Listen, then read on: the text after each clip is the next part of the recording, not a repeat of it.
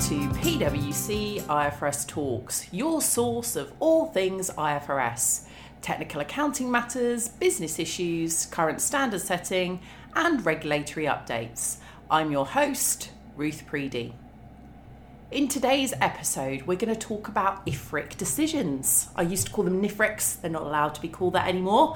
And we are here joined by not only an I F R S technical partner, but also an I F R I C member. Welcome back, Tony DeBell. Thank you.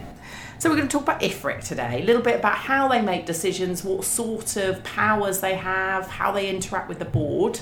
Let's start at the beginning. Can you just tell us what the I F R I C is? So the Interpretations Committee is the interpretive body of the I A S B. Uh, we work with the board in supporting the implementation of I F R S standards, and that means that uh, we respond to questions about implementation of any standard or uh, interpretation submitted by pretty much anybody, and at times we also carry out some, some other work as requested by the board, for example considering the annual improvements to I F R Ss. And obviously you're a member of the I F R I C. How many members are there and how, what, where do they come from? So there are fourteen members of the committee, and a bit like the board, the, the idea is to draw the committee members from a diverse range of backgrounds and geographies. So uh, at the moment we have a user of financial statements, uh, we have a professor of accounting, Uh, a consultant that runs uh, I F R S implementation or change consulting projects, five representatives from the global accounting networks, and six representatives from user organisations, so companies that have to apply I F R S. Brilliant. So then you, when you're making decisions, you're obviously thinking about all perspectives of the financial statements. Okay, perfect. That's really good. So a little bit there. So you, you talked about uh, you're looking at implementation. Mm-hmm. You're obviously also a member of the T, the Revenue T R G. How does it work between, you've got the I A S B, you have a T R G when the standard first comes out, and then you've got your the I F R I C. How do you divide and conquer? So the I A S B sets the standards. So the I A S B is responsible for issuing the international standards and for making changes to those standards. It also has to approve every interpretation that comes out of the Interpretations Committee.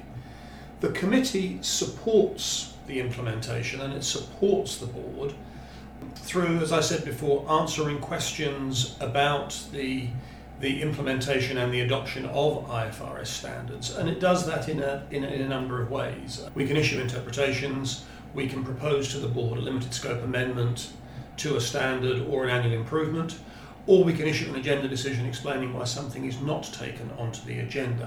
So there's a number of things that the committee can do. Transition resource groups are slightly different. Uh, so there have been three transition resource groups so far in connection with revenue, uh, the impairment model in I F R S nine, and insurance. And the purpose of a transition resource group is not to set standards. It doesn't do anything that is authoritative, so it doesn't issue standards, doesn't issue interpretations. A transition resource group discusses implementation issues in a public forum and in the end advises the board on whether or not a new standard in specific areas is clear and can be applied. So it's more of um, an advisory group that will discuss implementation issues, and it's then for the board to decide whether it wants to do anything about the issues that are discussed by the transition resource group. And the the transition resource group then almost gets closed, doesn't it, after a period of time? Yeah, so the revenue transition resource group, for example, met six times. Yeah. And I don't think we will meet again. And now you've got a whole uh, field of I F R S fifteen questions coming to the, the I F R I C instead. Indeed. It moves on. Okay, perfect. So one thing you mentioned there is that you can, one of the actions you can take is have an agenda decision. Mm. What is an educative agenda decision? That's a word I hear at the moment. If I can, I'm proud I've managed to get that word out. I was a bit worried when I wrote it down. So the committee has a number of tools in its toolbox. So, as I said before, we get questions from pretty much any constituent about the implementation or interpretation of the, the I F R S standards, and there are a number of things that we can do. And it probably makes sense just to run through the different things yeah. that we can do before answering the question directly about agenda decisions. So one of the things the committee can do is to take something onto our agenda and issue an interpretation, which follows a formal due process. And an interpretation is typically used where there is something that is not addressed specifically by a standard, but the committee believes we can interpret the principles in the standard or the principles within the I F R S framework as a whole to develop an answer to the question. And a good example of that is uh, the interpretation of I F R I C twenty-three on income tax uncertainties. Not dr- addressed directly by I A S twelve, but taking the principles in I A S twelve, we were able to develop the interpretation that will become effective on the first of January next year. Another good example is, let's say, I F R I C twelve. There is nothing that addresses service concessions specifically in the framework, but by looking at a number of the standards and the principles in those standards, the committee was able to develop an interpretation that explained how the standards drive the accounting for service concessions. So that's that's one of the tools. We have another tool, which is to recommend to the board to make a limited scope amendment to a standard.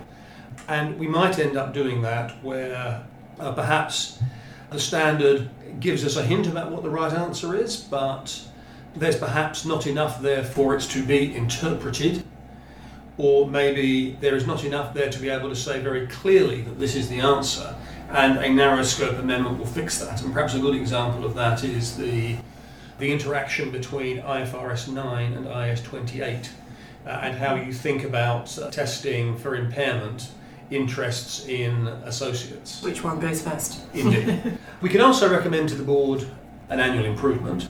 Annual improvements are really to address perhaps unintended consequences or oversights, just where perhaps something was missed, a consequential amendment was missed to a, to a standard or, or something like that. Uh, and obviously if we do recommend a narrow scope amendment to a standard or an annual improvement, then that would go through the board's formal due process. So the, the, the final thing that sits in the toolkit is an agenda decision. Uh, and an agenda decision is used when the committee decides not to take something onto its agenda. Um, the committee's due process requires that we explain why we have decided not to take something on the agenda. And there are a couple of reasons why we might not take things onto the agenda. Firstly, because the standards themselves provide enough information to be able to answer the question. Secondly, we might say we won't take something onto the agenda because standard setting is unhelpful.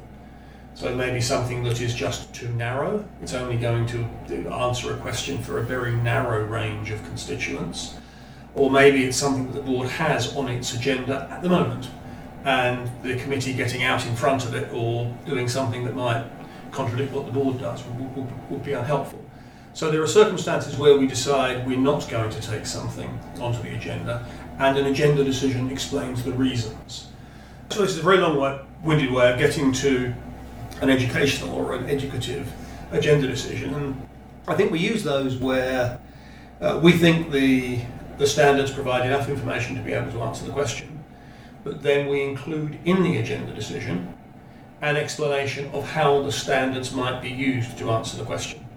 So a good recent example of that is, I think you mentioned that there have been some revenue questions. The real estate one. Oh, yeah. It was long. I had a read of it the other day. It's like, yeah, You've written out the standard for me. I love it. Um, And what we did with that, or what we did with there were there were three three real estate related revenue questions, was to explain how the thought process in the standard might be applied to that fact pattern to provide useful information to our constituents and to people who are applying I F R S to say, look, this is the way that you would think through the model in I F R S fifteen. No, it, is, uh, like, it sounds very geeky, but it is brilliant because you literally can see this paragraph, we've interpreted this paragraph, this applies to the fact pattern. So I do think they're very helpful. Good job, I F R I C. I am going to talk more about agenda decisions yeah. in a second, but just as you were talking through those different options, do you spend a long time like debating between, or oh, is this a narrow scope amendment, or shall we just have an agenda decision? Like they're, they're quite different things. We do. And I, one of the things that the, the, the, that the committee does consider uh, in connection with every issue that gets submitted to it is what is the most appropriate tool in the toolkit. Uh, I think one of the one of the things that we should focus on is is using the most appropriate tool for any given set of circumstances. And I think by and large that the, the, the committee does a um, a pretty good job at doing that. And I think we just think through well. what are the criteria uh, in the, um, the due process handbook for taking something onto our agenda? Does it meet those criteria? If it's something that doesn't meet those criteria, well, how can we best provide implementation support to constituents and to the I A S B, taking into account things like, well, is it something that needs an answer quite quickly? Um, that's where agenda decisions can be helpful. They can add clarity or they can eliminate diversity in practice relatively quickly.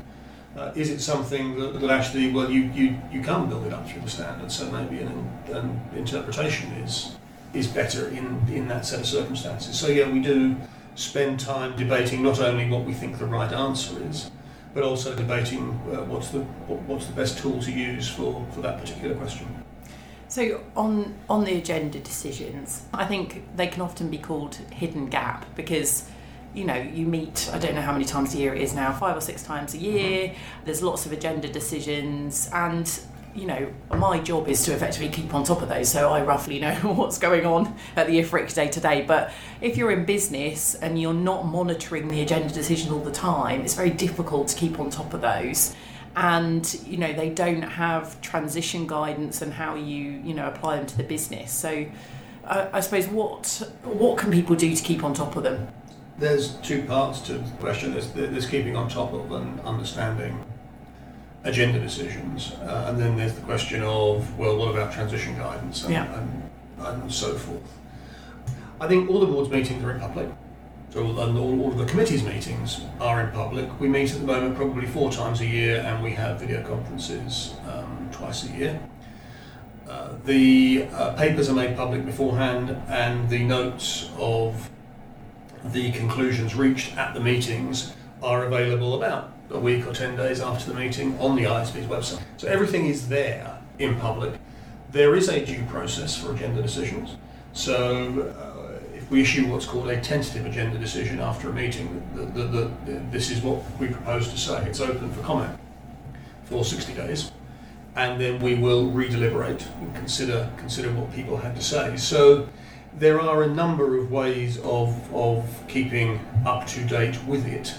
Obviously, PwC will, in connection with perhaps more significant uh, agenda decisions, will will publish and in brief to explain the conclusions. Um, the the other place to look at it is, is I think if you are looking at the the I A S B's published literature, is to use the Green Book of Standards, because the Green Book of Standards publishes uh, it, or includes the agenda decisions in the relevant spots within each standard. That's the Green Book is really helpful. If someone hasn't got the Green Book, I'm a big fan. Mm-hmm. And then on this point of transition and, you know, how do you apply them, and is the board doing anything to help? Or is the I F R I C doing anything to help? Uh, there are always two questions around an agenda decision. So an agenda decision is explaining the reason why we decided not to take something onto the agenda. It has no formal spot in the hierarchy. Having said that it has no formal spot in the hierarchy, as I explained before, it does provide useful information about the thought process and where the information in the standard might be found to be able to answer the question. So it does provide, as I said before, it provides helpful information, but it has no formal place in the hierarchy, so it's not authoritative uh, in that sense. Not authoritative, but there are many securities regulators around the world who would um, say that companies ought to consider what's in an agenda decision in setting an accounting policy. So what that does, not a formal pass past the hierarchy, but some folks might want to consider agenda decisions when, when they're setting an accounting policy, poses the question of, well, is there an effective date? And can there be any transition guidance? And the answer to both of those questions is no, because it isn't a formal part of the hierarchy, so it can't have an effective date. It provides useful information about a standard that is already effective, or a standard that, that already has an effective date. And again, because it's not a formal part of the hierarchy, it can't have transition guidance, which means if the if um, there is some diversity and an agenda decision explains, you know, how the thought process in a way that might lead some people to think, well, yeah, maybe that is the way to apply the standard and maybe that will reduce diversity. there's no mechanism for saying that is anything other than a voluntary change in accounting policy if a company were to decide to change. And at the moment, I A S, is pretty, I A S eight is pretty clear that voluntary changes in accounting policy are applied retrospectively. So the the I A S B has pondered this.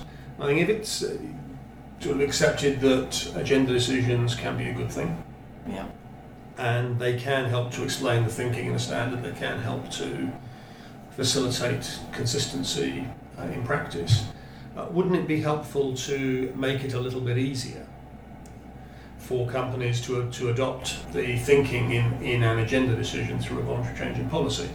And so the I A S B has published proposals to amend I A S eight. Uh, there are two key elements to the proposal. Uh, one is, is to say that voluntary changes in accounting policy made in, in connection with an agenda decision can be subject to a different threshold. So at the moment, uh, I A S eight says voluntary change in, in accounting policy is applied retrospectively unless it's impracticable. Uh, and what the I A S B has proposed is that companies consider the costs and the benefits, and to the extent that the costs exceed the benefits, there is no need to apply the voluntary change retrospectively. So for whatever period the costs exceed the benefits, there's no need to apply it retrospectively.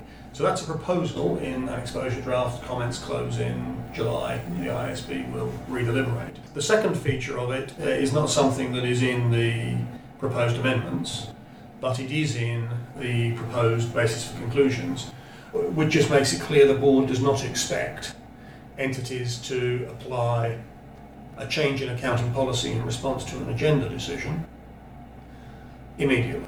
There needs to be an, sufficient um, amount of time. A sufficient amount of time to do so. So, for example, a, a couple of years ago there was a, um, an agenda decision in connection with cash pooling uh, that might have changed the way some companies thought about offsetting in cash pooling arrangements, and that appeared very close to the thirtieth of June. Uh, and so I, I, I think what the, the, the piece in the basis for conclusions would suggest is there is there's just an acceptance that if a company is going to make a voluntary change in policy in response to an agenda decision, that it needs a reasonable amount of time to be able to do so. Yeah. And we'll leave it over to interpretation to mm. uh, work out what sufficient or reasonable amount of time is. Mm-hmm. That could come back to the, uh, the Interpretations Committee for you, Tony. So I can't believe it, Tony. I could talk about this all day. We're already, you know, into about nineteen minutes of the podcast.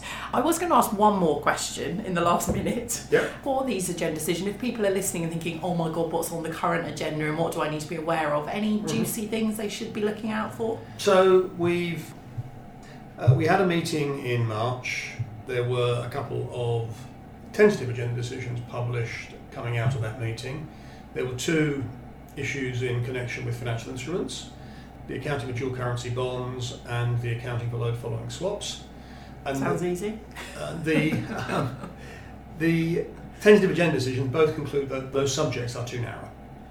So there isn't the agenda decision, or the proposed agenda decision simply says that the issue is not widespread and therefore the committee doesn't propose to take it onto the agenda. So if folks uh, have a different view, then by all means write to the committee. Um, there was a, a third tentative agenda decision in connection with um, very short-term borrowings and whether a very short-term borrowing that turns over rapidly could be considered as part of cash equivalents.